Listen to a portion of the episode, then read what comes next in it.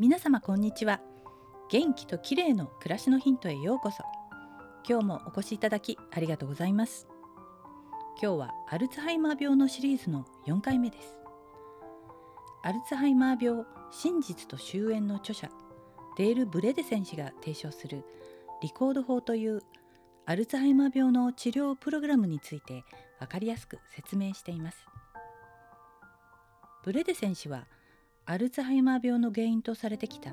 アミロイド β の蓄積が実は脳を守る防御反応の一部であり、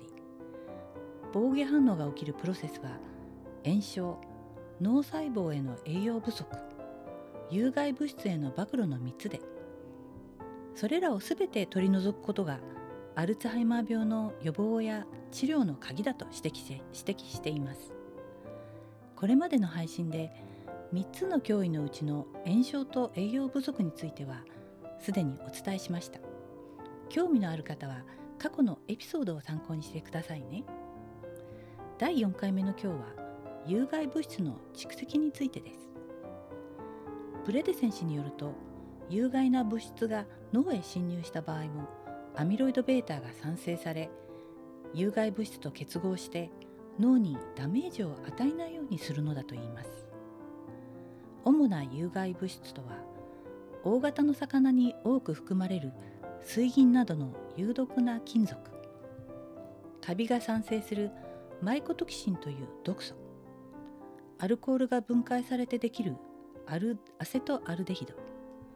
タバコの有害物質などです。これらを体に取り入れないようにすることが重要です。対策としては、禁煙し、お酒もなるべく控え、マグロやメカジキなどの大型の魚を取りすぎないようにします。また、家の掃除によるカビ対策も重要です。エアコンなどは専門の業者に清掃をお願いした方が良いでしょう。こうして、できるだけ体に有害物質を取り入れないようにすると同時に、体内からの排泄を促すことも大切だといいます。ブレデセン氏によると、解毒作用のある食べ物が有効で、